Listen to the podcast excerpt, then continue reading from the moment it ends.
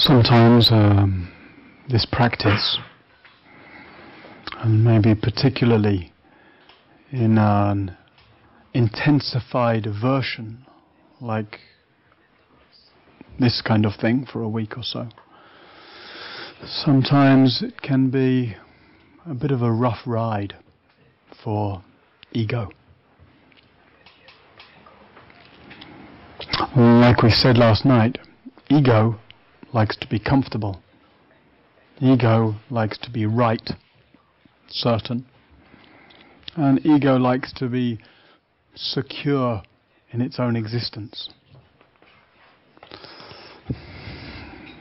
And uh, exposing ego is one way of describing practice, ex- exposing ego to the light of awareness tends to make ego uncomfortable,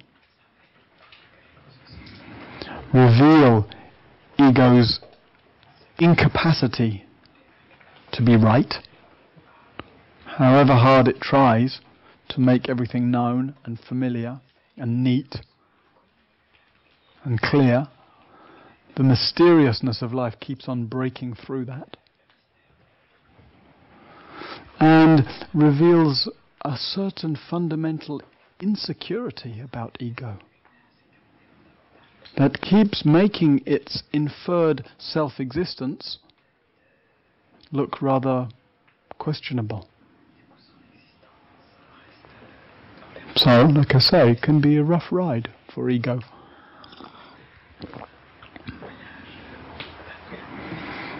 Ego, if it had any sense, wouldn't come here.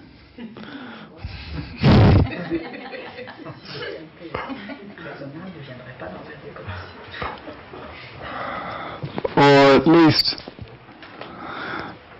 the only thing ego can get out of coming here is to try to imagine, and of course we do this in some ways, imagine that the deepening of the practice will be something for me. This is one of my very favorite lines by the Buddha. And this would have got a lot of retweets back in the day.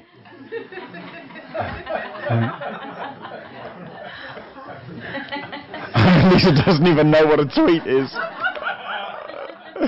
Uh, uh, ça aurait été beaucoup retweeté là à l'époque. It's a, it's an internet thing.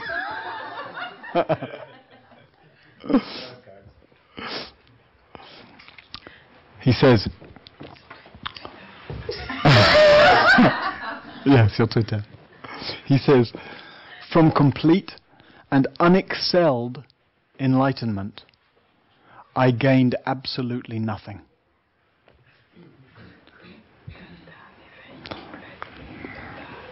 That's what ego gets. From complete and unexcelled enlightenment, I gained absolutely nothing.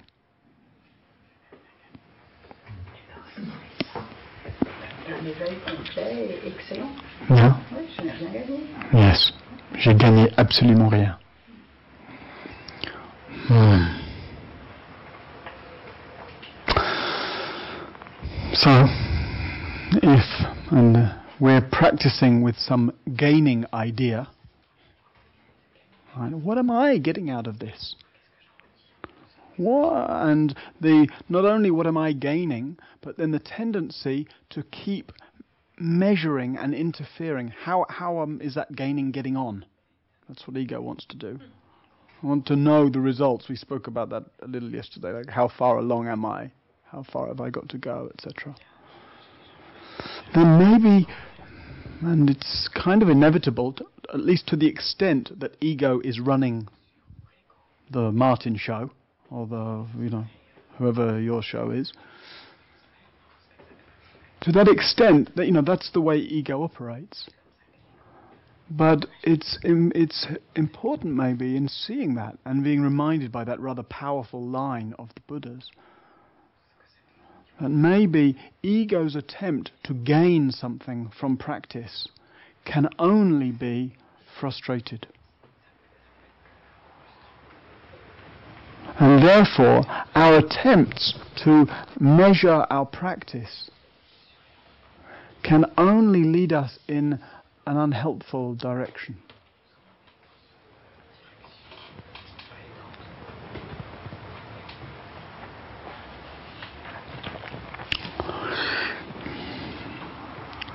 So, even though ego may have come here with some gaining idea,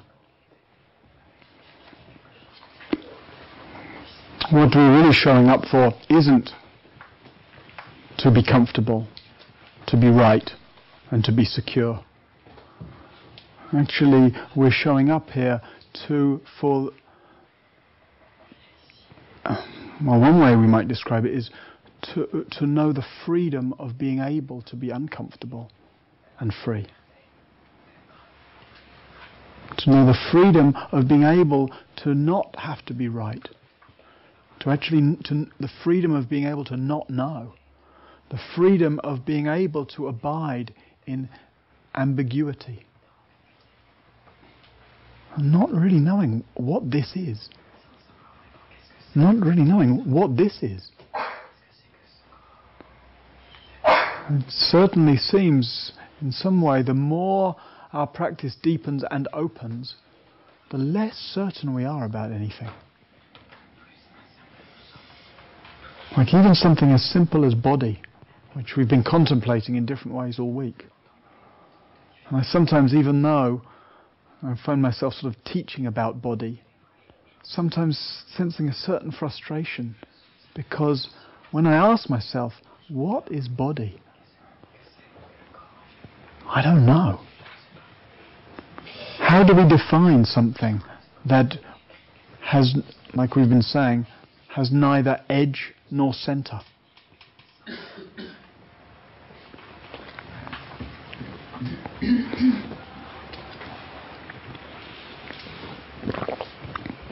So, our practice doesn't yield to ego's attempts to make it comfortable, right, or secure. And yet, the more we're able to dare to let ourselves be uncomfortable, not uncertain and insecure, strangely enough, counterintuitively maybe, the freer we know our being. It's not the direction that we're likely to look in. Right? That's why we need teachings to point it out. We're unlikely to look for towards un- discomfort, uncertainty, and insecurity.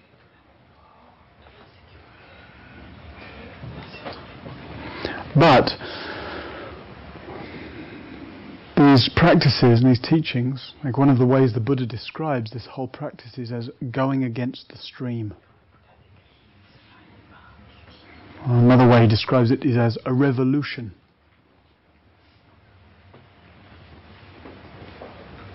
A revolution means a complete turning around. Maybe we might say a complete turning upside down of our usual assumptions, of our usual um, habits. In other words, a turning around of the, the direction that ego wants to go. Not just to frustrate ego. No, we take care of ego. Not just to make things difficult for ego but because somehow, despite all the self centered attempts, there's nothing I can actually gain from this practice.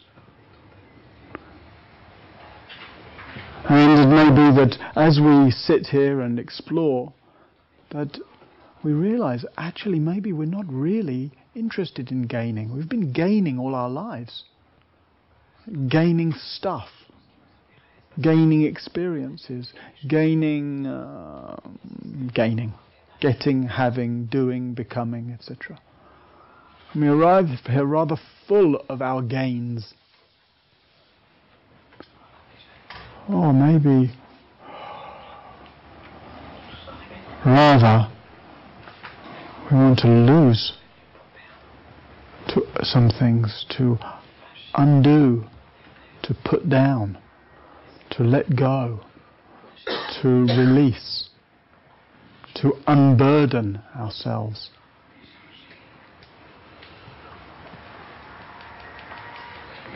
And as we've been exploring,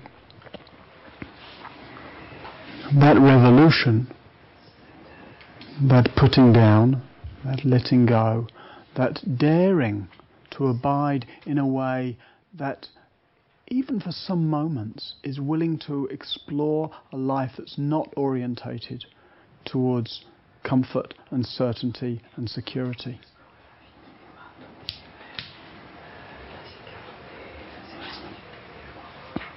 And as we've been exploring and as I've been pointing towards and as you've been experiencing this week, that unburdening that we experience as an opening, a softening, uh, a kind of a filling out into life.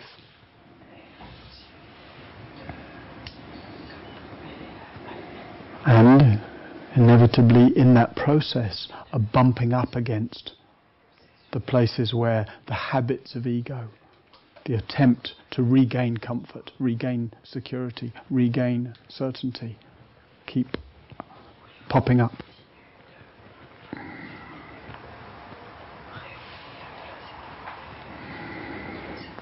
I think it's a helpful image to think of this practice as a revolution. And some of us are quite attracted to revolution. Some of us have been rebelling since early on. And we wanted a revolution against our parents, or against our education, or both. And some of us may it may feel like you know we hear revolution. You can see for yourself. What's what's the response when you hear revolution? Non, pour des Français. Là. Sophie. Huh? Well, give me a little time. We... So, for some, we might hear revolution as a kind of um, as a as a call we want to respond to. I remember uh, being in the Sinai Desert when I was 18, and I'd been uh, traveling around Egypt and Jordan for a few months with this kind of restless, searching spirit. And I'd left school and uh, was expected to go to university, but I looked through these university brochures and I couldn't see anything I was interested in. And I didn't know what I wanted, but I knew it wasn't that. So I got a one way ticket to Cairo and I and took no luggage at all, nothing. And I said to my parents, please take me to the airport. now that I'm a parent and my son is 17, I feel for my parents. Right. At the time, I couldn't understand why my mother was fussing so much.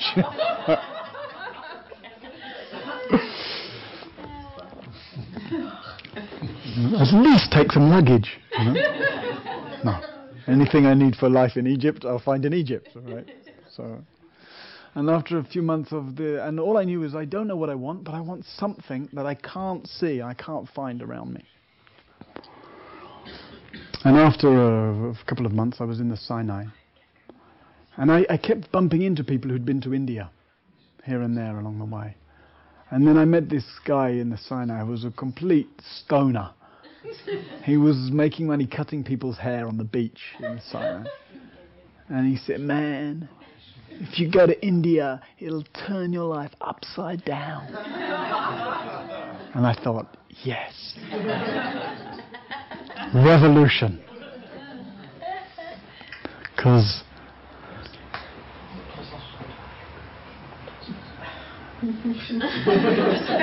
huh? Alors, bouleversé, ça va te bouleverser la vie. Yeah, bouleverser, yeah. So some of us hear revolution. I heard that's what I heard. That call to revolution, and that was it. I was off to India, off to see what life looked like. From a, as as different a perspective as I could possibly go to.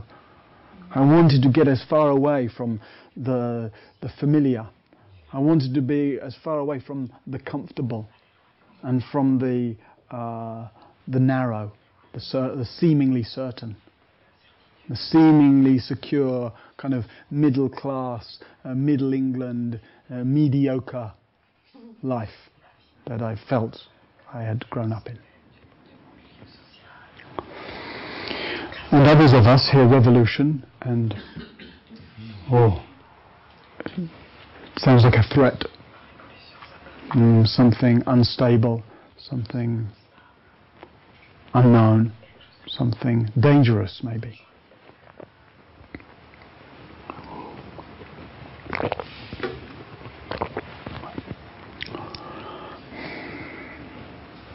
So, here we are. Was it A practice of revolution. Was it what? Yeah, yeah, yeah, yeah, yeah, Sorry. Yeah. Yeah. I'm not going to go there. I'm not going to spend the evening telling you about my Indian adventures, but uh, another time. Some of you have probably heard already.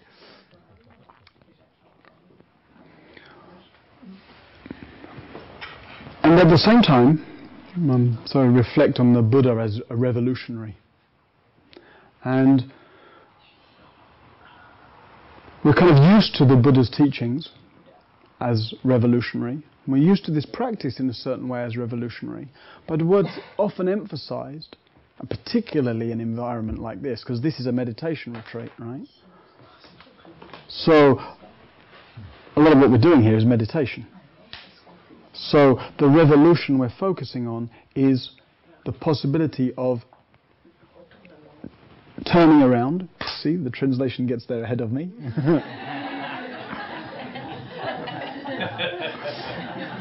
That's when we know we're in tune. Yeah. Uh, uh, turning around our assumptions, turning around our beliefs, turning around our habits, so as to see anew, see clearly, see deeply. There's something instructive, I think, in the Buddha's teachings in that he was also a social revolutionary. And there was no, I say also, as if they're two separate things, but they would, there was, they weren't two separate things. He was interested in going against the stream of greed, hatred, and delusion, in the language of the tradition.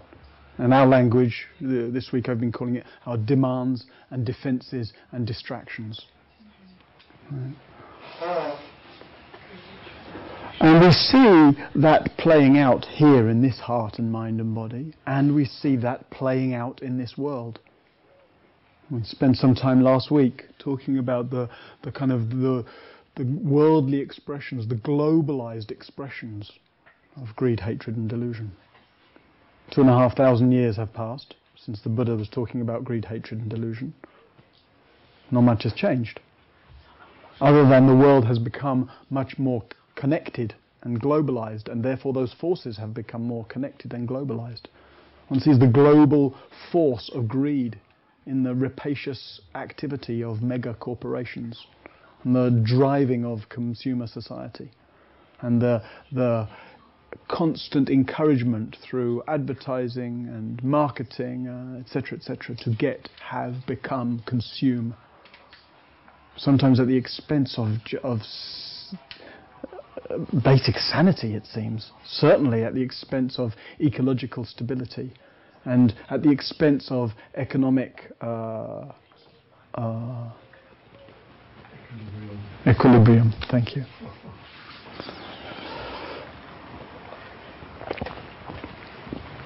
So we're asked in this practice not just Okay, this is a meditation retreat. So we're practicing meditation, but we're asked in this practice not just to be concerned with comfort and certainty and security, demand, defend, and defenses and distractions. Sorry, slow down. Yeah. So we're asked not to be concerned by those things, only here, but in the way they play out in the world around us, the world that we live in, the world that we participate in, the world that we are responsible for. Not we, us 60. Right? I don't want to lay that on you. But the world that we collectively are responsible for. This is a practice of appropriate response. How are we going to respond? How are you going to respond? It's interesting to see how the Buddha responded in terms of that social revolution. Partly, he was extremely outspoken, extremely outspoken against the power structures of his day. A lot of that was religious power structure, the kind of Brahminical uh, and Brahminically controlled society within a kind of rigid feudal hierarchy of ancient India, the same basic hierarchy that still exists now. Extremely outspoken against the caste system, and often extremely outspoken against the people, the powerful figures that he interacted with. And it was a kind of delicate balance for him because often these powerful figures were people who would feed him and his retinue of uh, nuns and monks for the rain season. People who would provide them with robes and a place to stay in the, uh, in the rains. So it's a delicate balance. We exist in a world of a lot of powerful hierarchy of strong, you know, hierarchical power structures. And we have opportunities in different ways to speak out against the injustice, to go against the stream of greed, hatred, and delusion. And we might ask ourselves what, what kind of responsibility we feel with regard to that. In what ways we feel moved to speak and act and respond. I've, for the last few months, been involved with a kind of collective of Buddhist teachers uh, discussing and planning some uh, actions around uh, calls for climate change, and particularly focusing in, on the UN Climate Summit in New York in September. And there's going to be a, will probably be the largest demonstration in the history of the world. That's the idea. Right? The climate march in New York City on September 23rd, if you happen to be there. At least one of you will exactly. And so we've been discussing about this, and uh, I, re- I, just got an email today from Bhikkhu Bodhi, who some of you will be familiar with his name. He's the preeminent scholar monk of Pali these days. He's translated over the whole course of his life, basically. He's about, must be nearly 80 now. And so the last 40 years he spent translating all the main texts of the Buddha's teachings from Pali into English, many of which hadn't been translated for 50 or 100 years and were previously translated by scholars rather than practitioners. So it's been an ex- extraordinary service to those of us who love the Buddha's teachings. So here's this old monk and he's been a scholar all his life. But in the last 10 years, he started to say, this world needs action.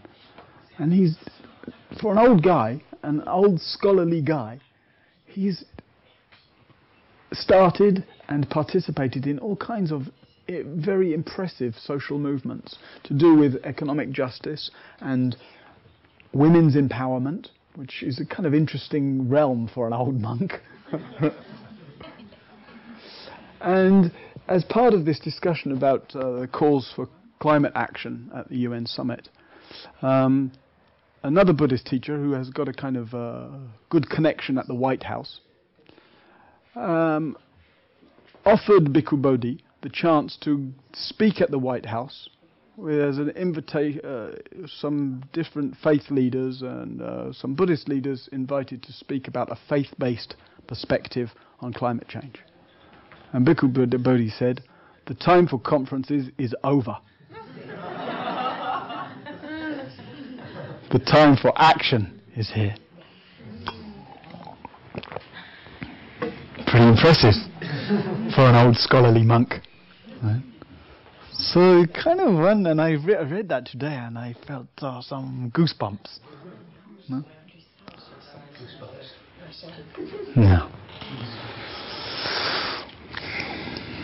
The Buddha was also rather radical in the inclusion and it doesn't it's kind of difficult across history. It doesn't sound particularly radical but it was very radical in the inclusion of women in the monastic order.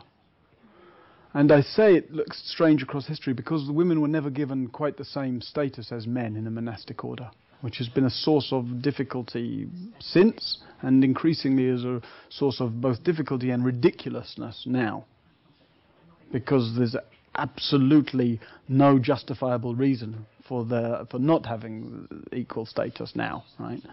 But two and a half thousand years ago, women didn't really have any rights at all in that society. Were kind of uh, you know, society was run in a very masculine way, and women were almost like traded for marriage, etc., like property.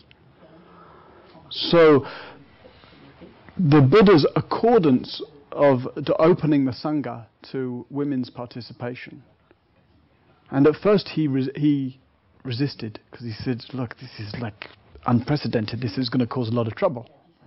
And there was some of the other the monks, one of the other monks particularly, and said, "Would you say, O Lord, that women have equal capacity to be liberated as men do?" And Buddha says, "Yeah, sure, of course." So how can you justify not letting them join the sangha? Um, I'm I I'm not I'm not sure. I think I know, but I don't want to get it wrong. So you can look it up. So how can you justify not letting them in the sangha? Oh yes, said the Buddha. You're right. So that was, and of course that was uh, that meant that women could be free to leave their homes, leave their husbands, etc., uh, etc. And uh, whereas otherwise in that society there would have been absolutely no uh, no safety net, no way to be supported outside of the rather rigid culture, there was a way through the sangha to be supported.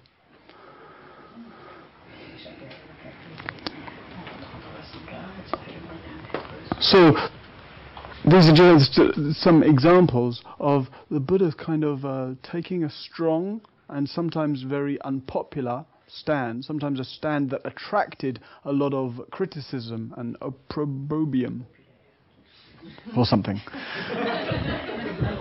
from people.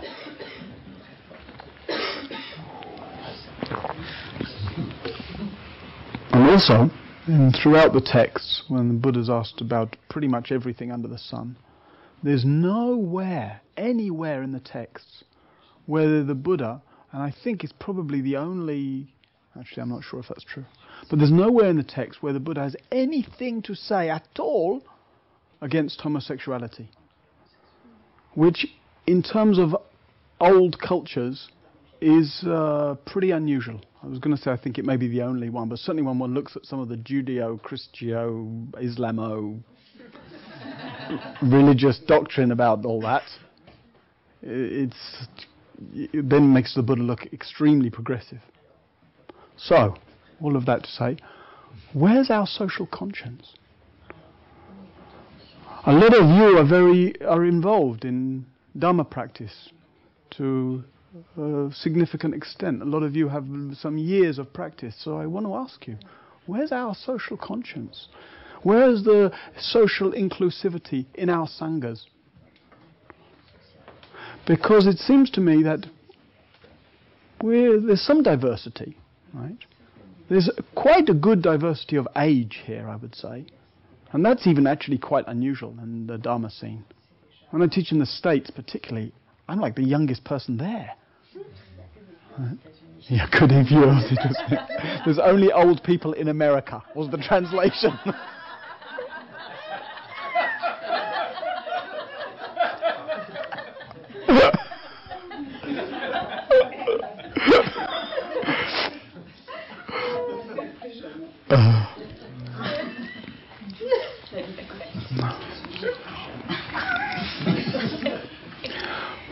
also seems to me that this kind of the environment can be a little insular, a little uh, familiar, a little safe, a little self-regarding. It, the, the Dharma scene tends to be quite middle class, quite white, quite hetero. Quite what? Hetero. Yeah. In fact, I was in Paris teaching uh, earlier this year, and I'd encouraged them in Paris to invite an American teacher called Noah Levine, some of you know of. And Noah was coming here to teach, and I said, Oh, invite him to teach there while he's in Paris. So they looked uh, up and they saw this guy, he's got a lot of tattoos. And they were scared of that, the, the tattoos. So when I got to Paris, I said, Oh, what happened with Noah? They said, Oh, we see. He had a lot of tattoos. I said, yeah, what's So we didn't invite him. Oh dear. So I said there was about 120 people there from that group, and the people of the SEA, the um, the board, the trustees, whatever. I said, really, you have a problem. Your board is too old, too white, and too hetero.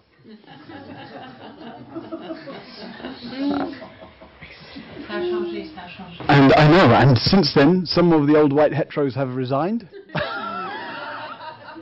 which, which I commend them for in terms of making space for a little bit of a wider view, more inclusive view. So, given the social, socially radical nature of the Buddha's uh, teaching, it makes me reflect. It makes me reflect on where my attention goes in teaching. It makes me reflect on where I teach, how I teach, who I teach. Makes me reflect on who comes to teachings, and also makes me reflect on who doesn't come to teachings. So I look around and I see some age diversity, right? And I also see that we're pretty white. And I don't know your sexual orientation. but I get a feeling that generally the Dharma scene is pretty hetero. Not everywhere. Okay, okay. Je pense que les, les homos, mm. je suis, se sentent bien dans le bouddhisme. Mm. Ceux qui ont une recherche spirituelle se sentent mal dans les religions traditionnelles, Mhm. ils vont dans le bouddhisme. Et dans le centre où moi je, je suis, il y a beaucoup de gens qui sont des homosexuels, Mhm. et parmi les responsables aussi. Mm. Great. Vraiment. Great. I'm really glad to hear it. So Claire says she doesn't agree, and she, her sense is that actually that gay people, of which she is one, find that, uh, and her sense is that in general, that in contrast to other religious practices where they can feel some uh, rejection or intolerance, that actually within the Dharma scene it doesn't feel like that. So yeah, so great. I'm. In Paris, mm-hmm. right? Right. Yeah. So our, our interest is to go against the stream. Our interest is to address suffering. And suffering is suffering, whether it's middle class suffering, white suffering, whether it's suffering of this group or that group. Right? Suffering, suffering. We address it where we find it. But is there a way that our attitude, whether in the Sangha or whether outside, in the world or out the world, the tendency we can easily have is to gravitate to those we sort of recognize. We recognize through affiliation, we recognize through shared uh, value system, we recognize through similar class background, we recognize through uh, shared uh, whatever it is. And to see for ourselves, is there a way that we tend to ignore, sideline others in some way? A way that we tend to put others out of our hearts. Maybe in ways that we don't even notice.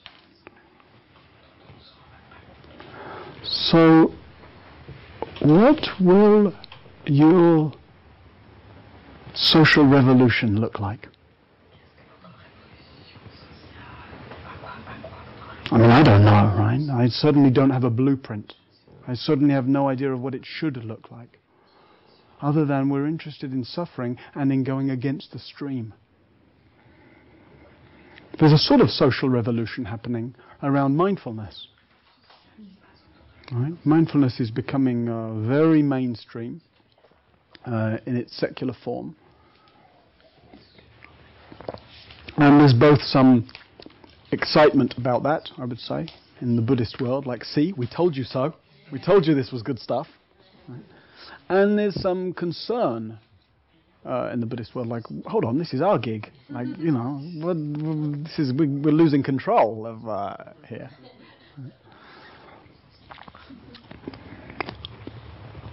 But it seems to me that, like in, the, in Asia, in the Asian traditions where the Dharma practice was, the the entry way into deep Dharma practice was going to the temple, bowing, lighting incense, chanting, etc.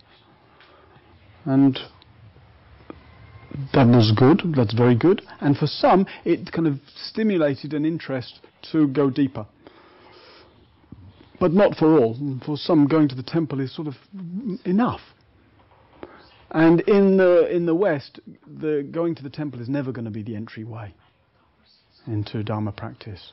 But the great spread of mindfulness practice, to me, seems like it's the entryway. Not to suggest that secular mindfulness practice is necessarily sh- shallow in some way. I think there are some extremely potent and important and skillful presentations of it. But even when it's when it's uh, spread in a way that brings some concern from so-called serious Dharma practitioners, I think it's helpful to see that as an entryway. I think it it may be part of a social revolution. I just got an, e- an email from a friend today who has just gotten the first uh, accredited mindfulness course in a public school curriculum in in the US. Uh, and she's she's relating it to a hundred years ago, pretty much exactly. Physical education was the first class of physical education was accredited. Until that time, there was no recognition that it could be of any value within education to have kids do some exercise. And now, of course, it's, it's like a fundamental, integral part of education. And, you know, some of you are involved in various uh, mindfulness projects in education in the UK and uh, maybe in the States and in, and in France as well. Right? And just so, so maybe social revolution isn't too strong a word for that kind of thing. So there's one example. Another example would be um, a guy who came on retreat with me a few years ago. And at the end of the retreat, he said, Wow, this has been fantastic. I feel like I've spent my life searching for this, which I could very much recognize. That's exactly how I felt when I first discovered Dharma practice. So I said, Oh, good, you know. Six months later, he came back on retreat and he turned up in a van And he said, oh, I'm back on retreat. I've sold my flat, given up my job, left my girlfriend, given away all my possessions, and I'm I've come on retreat. I don't know what's next. And it's all because of you.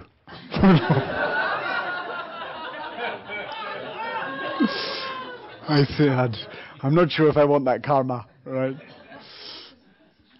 And then after the retreat, he uh, that was it. He went on from following his nose from place to place, and a certain sense that something wanted a, a, rad, a revolution within. And then uh, another few months later, I was teaching in India, and he arrived in, with his arm in a sling and his head bandaged, and uh, for the retreat.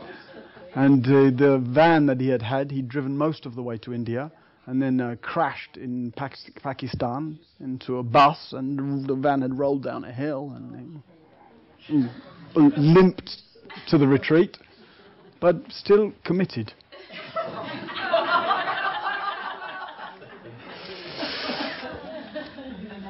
Another few months went by.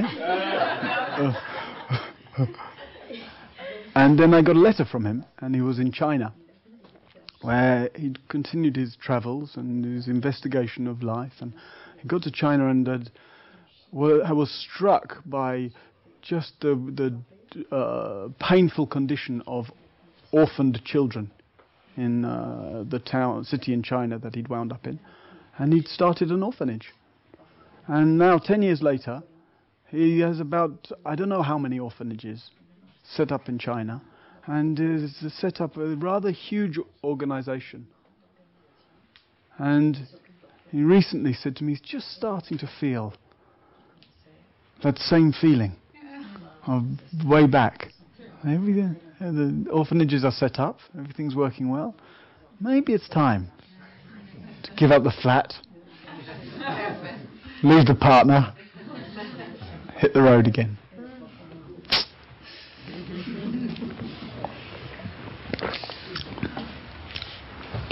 So, secular mindfulness, somebody's following their heart around the world and uh, creating some uh, a beautiful project.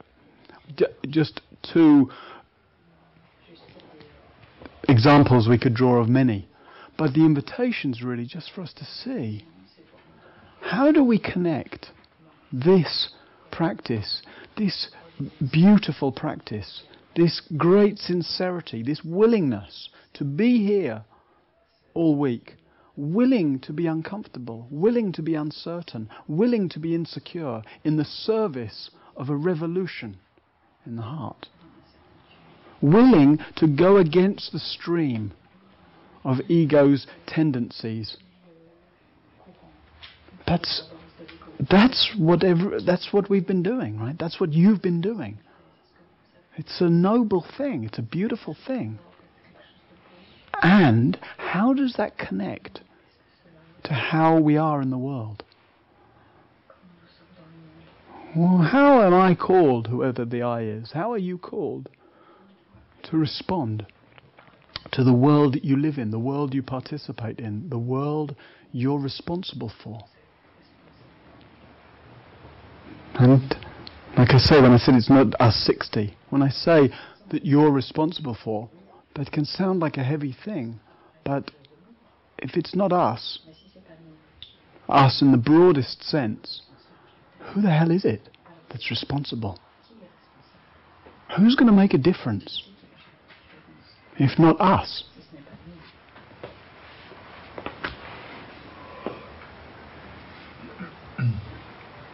Vive la révolution.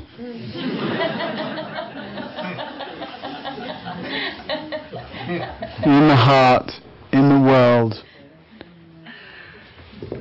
in whatever circles we move in, how can I make a difference? Say it's the same question. How can I, what's happening here? We've been asking this week. Same question. What's happening here? In whatever context we find ourselves. How am I meeting it?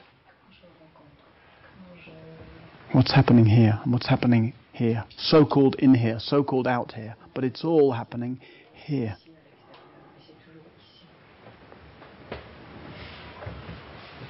What will make a difference?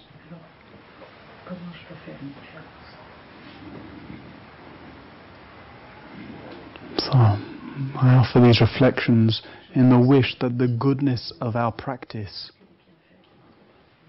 spread out, that the goodness of our practice make no distinction between what's happening here and what's happening here.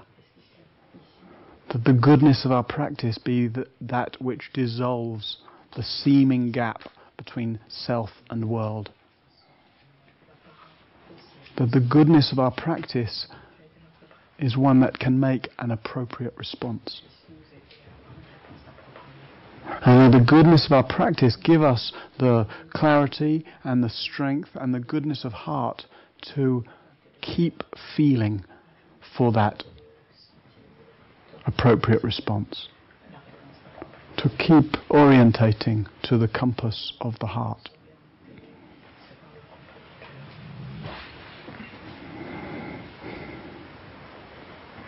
Okay, thank you. Thank you for listening. To learn how you can support the teachers and Dharma Seed, please visit dharmaseed.org slash donate.